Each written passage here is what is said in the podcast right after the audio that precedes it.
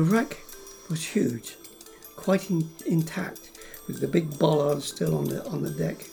And when I was diving down, I was following Ray Dennis, and he was just ahead of me.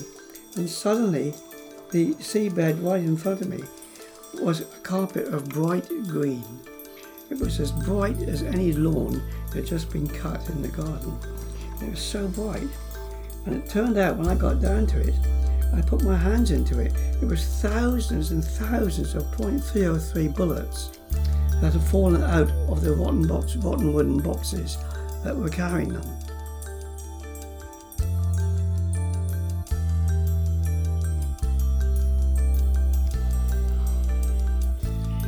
Aquanaut.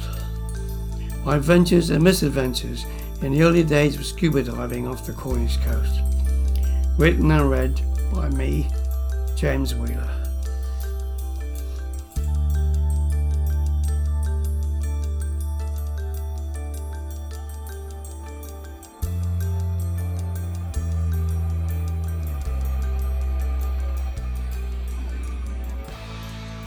I want to talk next about the wreck of the Pindos um, on the Lizard. But before I do that, I, I just need to to mention that um, in these early dives with the club, we needed to know exact, the exact location of these wrecks, and that was only possible from knowledge gained from local fishermen and also on charts. Um, so it wasn't just luck, we knew, had a pretty good idea where they were. So this next wreck, interesting one, the Pindos, a German four-masted steel bark. She was 2,500 tons, quite a big ship. She was wrecked off the Lizard in February 1912, in fact, off Chynhalls Point, near Coverack. Well, I remember most all about her. She had four huge steel masts. Um, she was only 50, 40 to 50 feet deep an absolutely amazing dive, and she was reputed to have been carrying, carrying um, a cargo of nitrates. she was lying most of it on her side. The masts were huge, the whose length, one of them, it was almost possible to enter, the, but it had broken off the, the base of the, the deck of the ship. Such a large diameter. Portholes in good condition, as the wreck was quite broken up. So I remember that first day uh, on the Pindos, beautiful weather, and um, a, fantastic dive on, on, a bark, a German bark, which of course was a sailing ship. And in the space of the following years, we did a number of return dives on the Pindos because she was always so interesting. You never knew what you were going to find in the wreckage.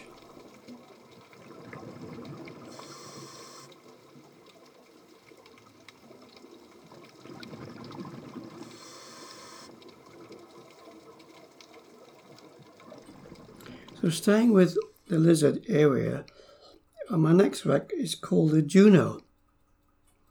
The Juno was a Norwegian ship, a steamship, wrecked off the lizard July 1915. She was a depth which varied. She, she was lying on a, on a gully between 30 to 70 feet. You could sort of swim down by the side of her. Um, and um, we didn't realize, of course, realize, of course, that sometimes you could be quite quite deep without realizing it because you went down so quickly. She was a huge ship. I haven't got uh, memory of the tonnage, but a very interesting wreck. We did find part of the propeller, and for some reason the propeller was broken. Um, so I can't tell you much more about the Juno. I have no idea what she was carrying and how she got there. But um, many of these ships, of course, on the Lizard uh, came to an end because of fog. It's very difficult to see in fog, of course, and the coast is very dangerous in those conditions in the early days before satellite navigation. So we dived on many wrecks on the Lizard Peninsula. Uh, we found wreckage in all sorts of places which we were unable to identify. So we must have dived on a number of ships that we didn't know what they were and how they got there. The key, of course, to identifying any shipwreck is to find the ship's bell because it has the name on it.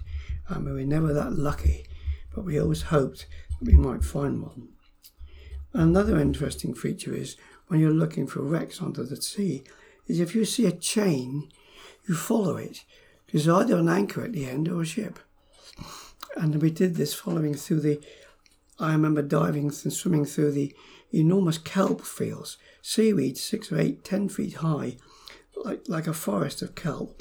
And you find a chain and you follow it, and uh, you never knew what you'd find at the end. So that, that was and often the case when we were diving on, on wreckage, we didn't know um, where we were.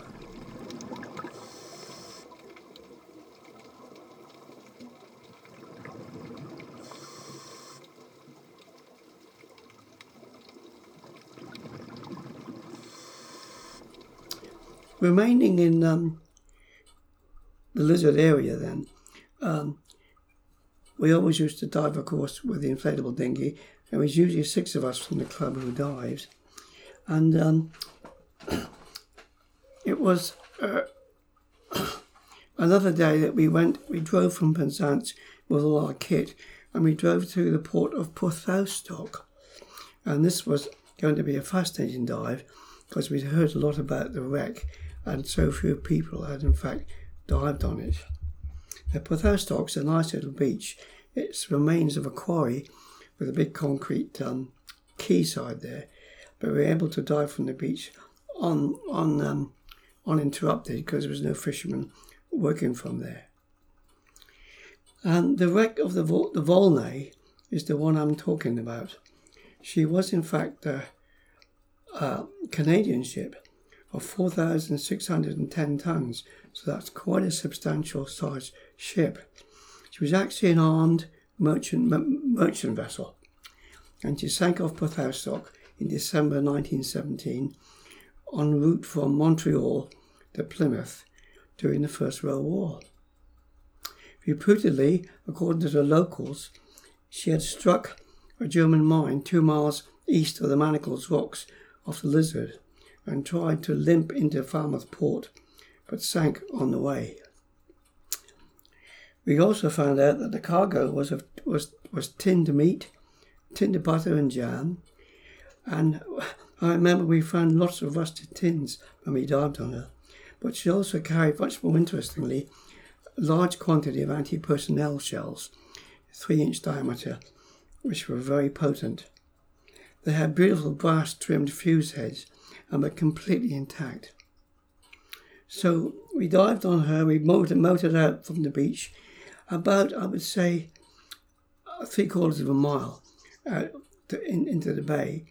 And um, we, we, we managed to get the marks from locals and uh, we dropped the anchor right down on the deck of the, the Volnay.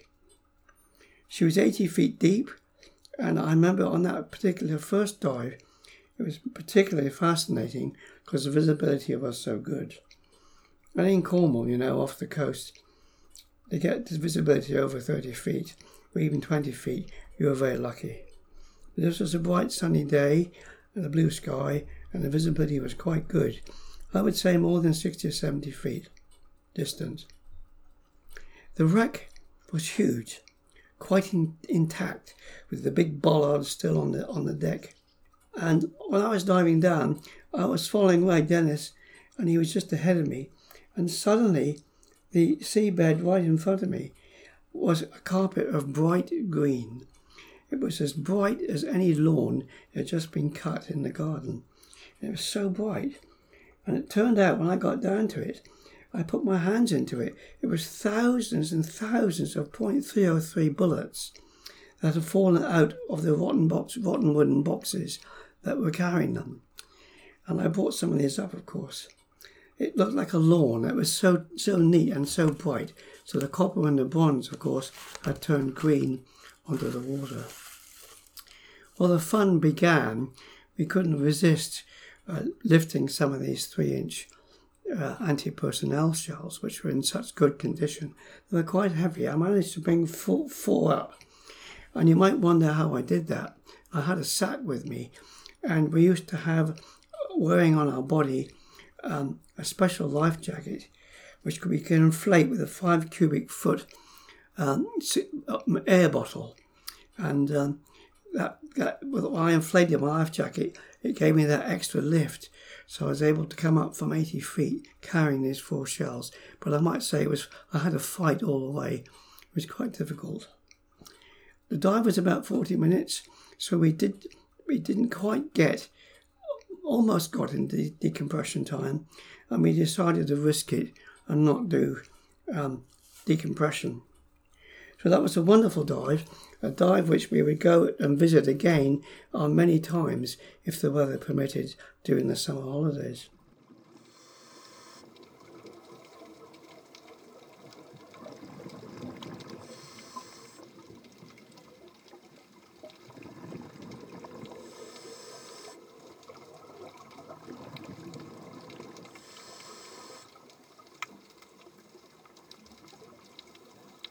So we motored back to the beach, loaded up with all these shells and bullets. And the four shells castings which I had um, were very heavy. Of course, when we got to the beach, we were all anxious to know whether these shells were still actually live. And uh, so we took it in our, in our minds to investigate.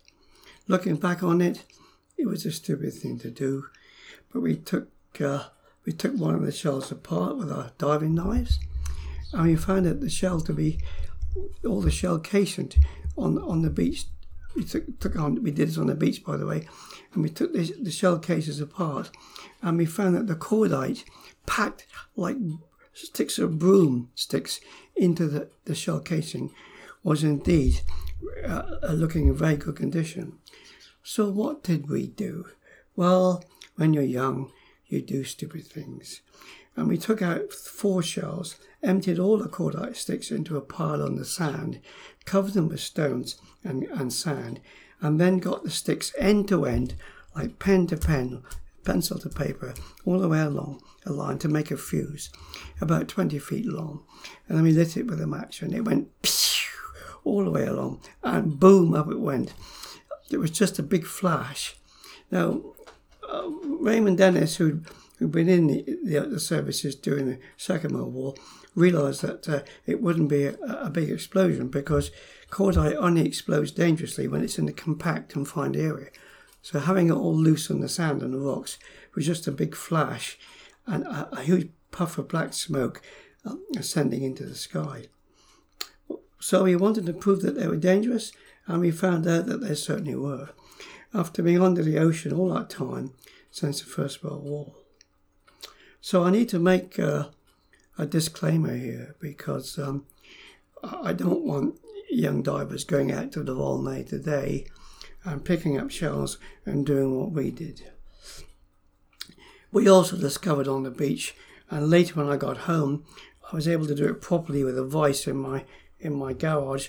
I took the fuse heads apart, and there were three fuses in the fuel fuse heads which were timed, and you had a dial on the top of the shell head which was set for so many seconds to explode over the troops in the trenches in the First World War and scatter hundreds of lead balls over the top of them. So all the lead balls were on the beach we took out, and the fuses we took out from the lead casings on the top of the shell. So there's a rider to this story. When I got back home, the following Monday, I had the police knocking on my door. They accused me of, of being stupid and letting off ammunition on the beach of Perth. They confiscated the four shells that I had, and I never saw them again, which was tragic because I wanted to keep them for memorabilia and perhaps give them to my children one day. But they were taken from me, and I was given a warning that the wreck actually belonged to a salvage company and they were going to salvage it at some time. And uh, whether they ever did or not, I don't know because uh, to salvage it would be dangerous, I would think, with so much live explosives on board the wreck.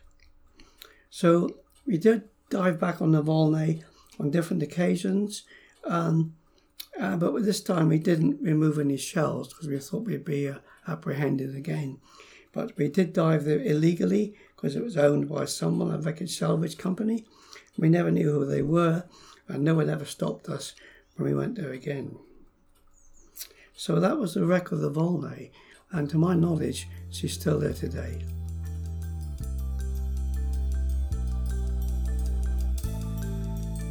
I want to talk now about a, a dive where we actually ventured further afield. In fact, we planned a, a long diving weekend, camping out uh, up at Portloe, further up in uh, the south coast of Cornwall. So that weekend we set out with our diving gear and our inflatable dinghy and all the equipment, motors and everything. And we we got up to Portloe Pitch Camp and went down the pub which is a usual thing to do for divers. And then it became interesting, because in the pub, um, some local fishermen must have heard that we were we were camping out and we were divers here in the pub, and two of them came along and approached us uh, with a proposition. Um, the story relates to uh, a terrible tragedy which happened on the 31st of July 1966 when a pleasure boat, uh, she was in fact a private cabin cruiser, 45 feet long, she was called the Darlwyne, and she set out uh, to take day trippers out across the bay, and she was clearly um, kitted out as one would expect for people to, to go on a, a pleasure boat. And the divers, the uh, fishermen, rather, I should say, um, wanted us to see if we could help them recover their trawl net. Now, the younger fisherman said that he, he felt sure that their fishing net was caught in the wreck of the Darlwyne. And when we asked him why, he said, well, of course, the Darlwyne was never found. She disappeared, has never been seen since. And of course, that tragedy was terrible. 31 people, men, women, and children, were lost. Um, eight children, in fact, died. And only two bodies were ever recovered uh, later. So they, they were sure that they snagged their net on the same route, the same path that the Darlwyne took when she set out across the bay uh, near Portloe that day. So he suggested that if we, we could free his net, he would give us some money for it towards the club funds. But he wanted us to go out with him on the on the Sunday morning, which was the following morning, and rendezvous and see if we could retrieve his net. But I think he had a something else in the back of his mind, and they both were anxious to be the fisherman who'd found the lost Darlwyne because had been lost for so long. And uh, it was a complete mystery. I think they were after the kudos of actually finding finding the wreck. So we agreed, and um, we changed our plans for our, for, for our dive on that Sunday morning, and uh, we we got up very early. In fact, we rendezvoused uh, on the beach with the fishermen, uh, getting kitted up about seven o'clock in the morning. Now, unfortunately, they couldn't get their fishing boat close to shore, so we had to kit up, get into the inflatable dinghy, and then motor out to the fishing boat, where we all climbed on board, and then um, they took our boat, our sea craft, in tow, and off we set towards the, the, the marker buoy, which they left in the water where the net was snagged, which they thought, of course, they snagged the mystery wreck of the Darlwyne. Now, I want to add at this time that uh, it was a lovely sunny day with a bit of heavy cloud, but what was disappointing was the wind. The sea, the sea conditions were not good. In fact, I'll be honest with you, it was pretty rough. And the fishing boat was rolling and pitching um, like a cork at times. But we went out a very long way and uh, it must have been, I would say, about three or four miles out to sea.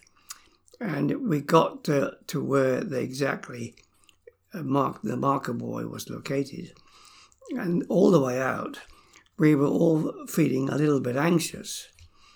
And uh, you might wonder why. Well, the, the reason is very clear that we were we were a bit anxious that we would in fact find the Darlwyne, the wreck of the pleasure craft, and uh, it wouldn't be a very nice uh, dive finding a pleasure craft probably turned upside down, full of full of decaying bodies from the poor people who died in that uh, summer's day in July.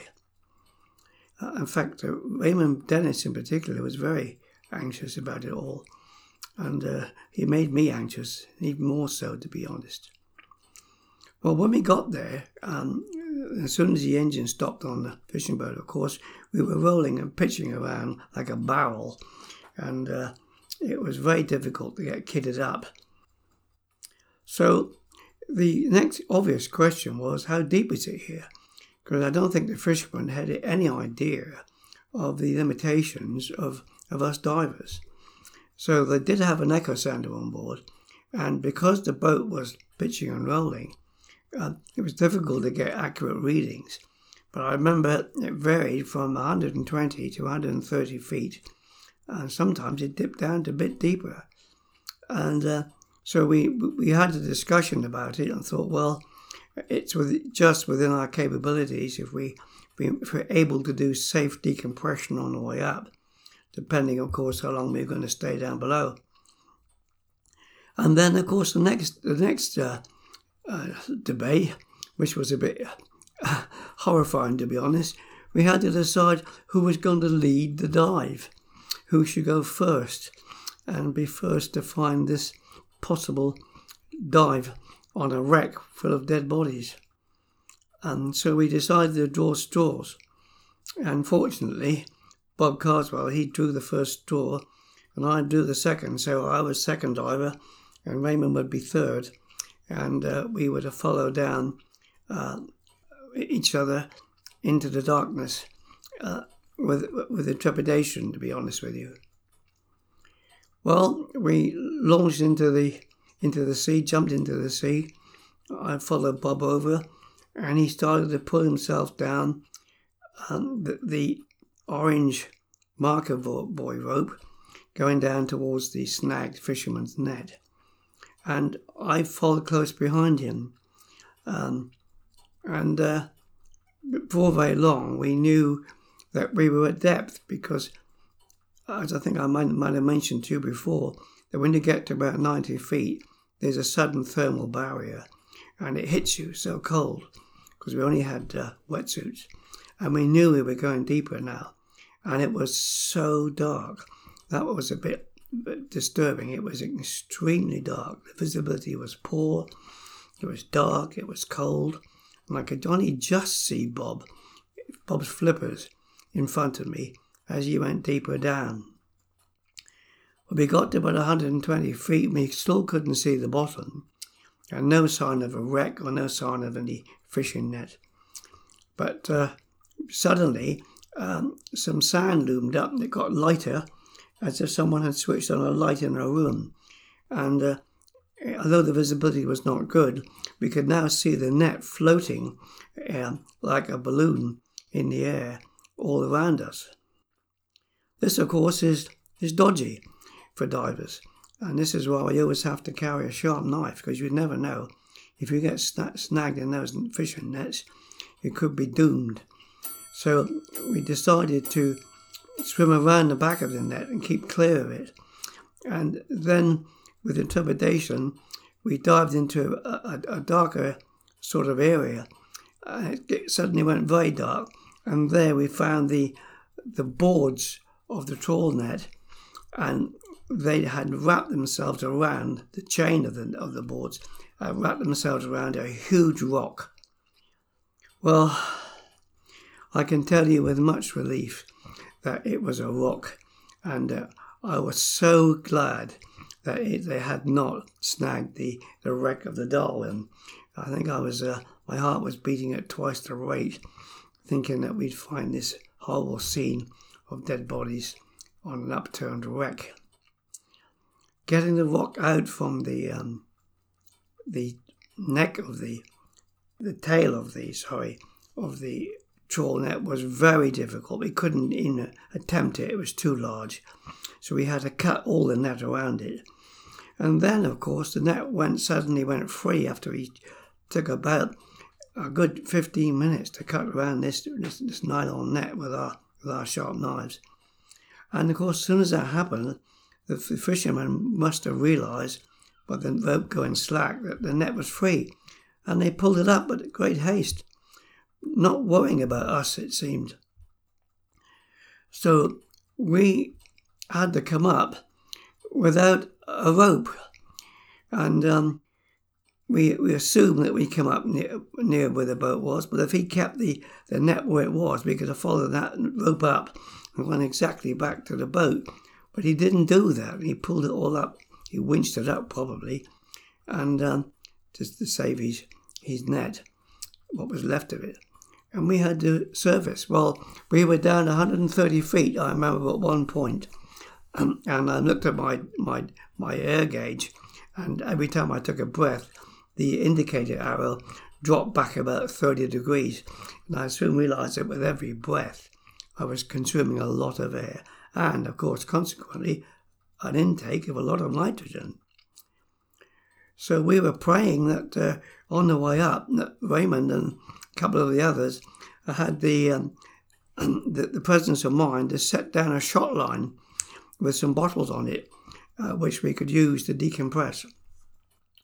And in fact, that was the case when we came up. We, we, we came up fairly close to the boat. I would say about 30 yards away from the boat because we could just see the bottom of the boat and the, ship, the boat's propeller.